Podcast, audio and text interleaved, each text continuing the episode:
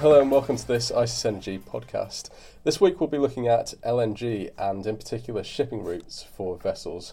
Uh, the Panama Canal, which is a, a, key shipping route between the Pacific and Atlantic Oceans, has been expanded, and this allows a certain size of LNG vessel to pass through now. My name is Bentley. I look at energy markets at ICIS, and here with me today is Ruth Liao, editor of the ICIS LNG report, joining us from the States. Thanks for joining us, Ruth. Hi, Ben. Uh, so, Ruth, I guess, could you tell us a bit about what the story is here? Sure. Uh, so, in late June, uh, we saw the expansion of the Panama Canal become open for commercial shipping. This means that LNG vessels will be able to pass through for the first time using a third set of locks that was recently constructed. We saw the first transit of an LNG vessel uh, from the U.S. loaded from Sabine Pass go through in July. Um, this was a vessel that was chartered by Shell. and it's currently going to China, where Shell has some long-term contracts.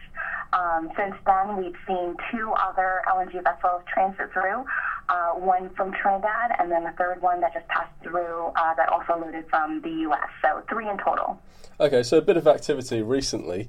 Uh, given this recent engineering change, is are we likely to see more LNG vessels pass through in the future?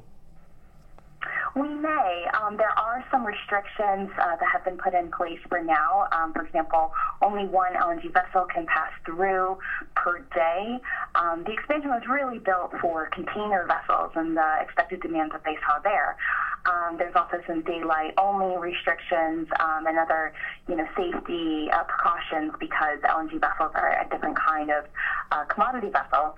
However, um, the timing of the spot market has not really aligned with the opening of the canal, given that global oil prices have fallen, global LNG spot prices have fallen as well, and there's no longer that arbitrage that you're seeing between uh, the Pacific uh, markets and production in the Atlantic. Okay, so in the short term, who's likely to be using this route then? I think this is a great opportunity for the big portfolio sellers such as Shell.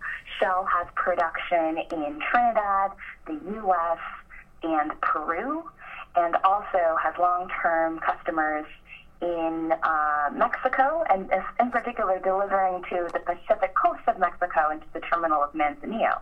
So before the canal was opened, LNG vessels were uh, accustomed to using uh, the long way of going all the way around the tip of South America and then having to turn the vessel around um, and return. But now the Panama Canal will allow for that shortening of the distance.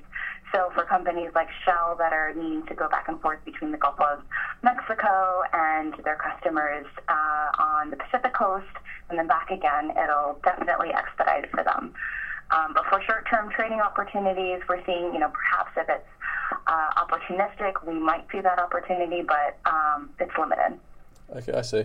So at the moment, it sounds like maybe that opportunity isn't there in the short term, but longer term, is this going to um, really open up avenues for LNG vessels uh, in many years ahead? I think with the expectation of more production coming online from the U.S., there are now five LNG projects under construction. Um, the second train for Cheniere Sabine Pass will soon be running uh, in about a month's time.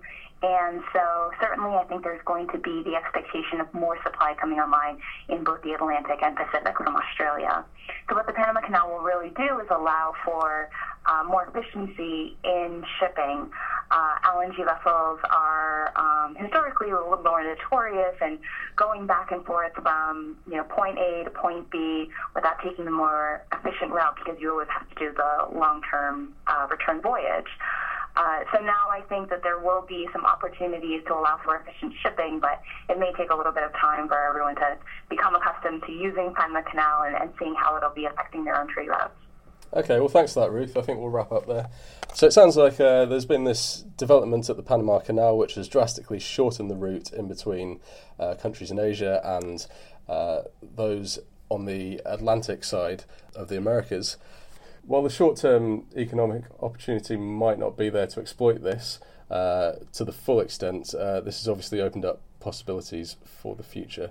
Thanks for listening, and we'll be covering LNG issues in more detail at ICIS. If you'd like more information, please go to www.icis.com. Thank you.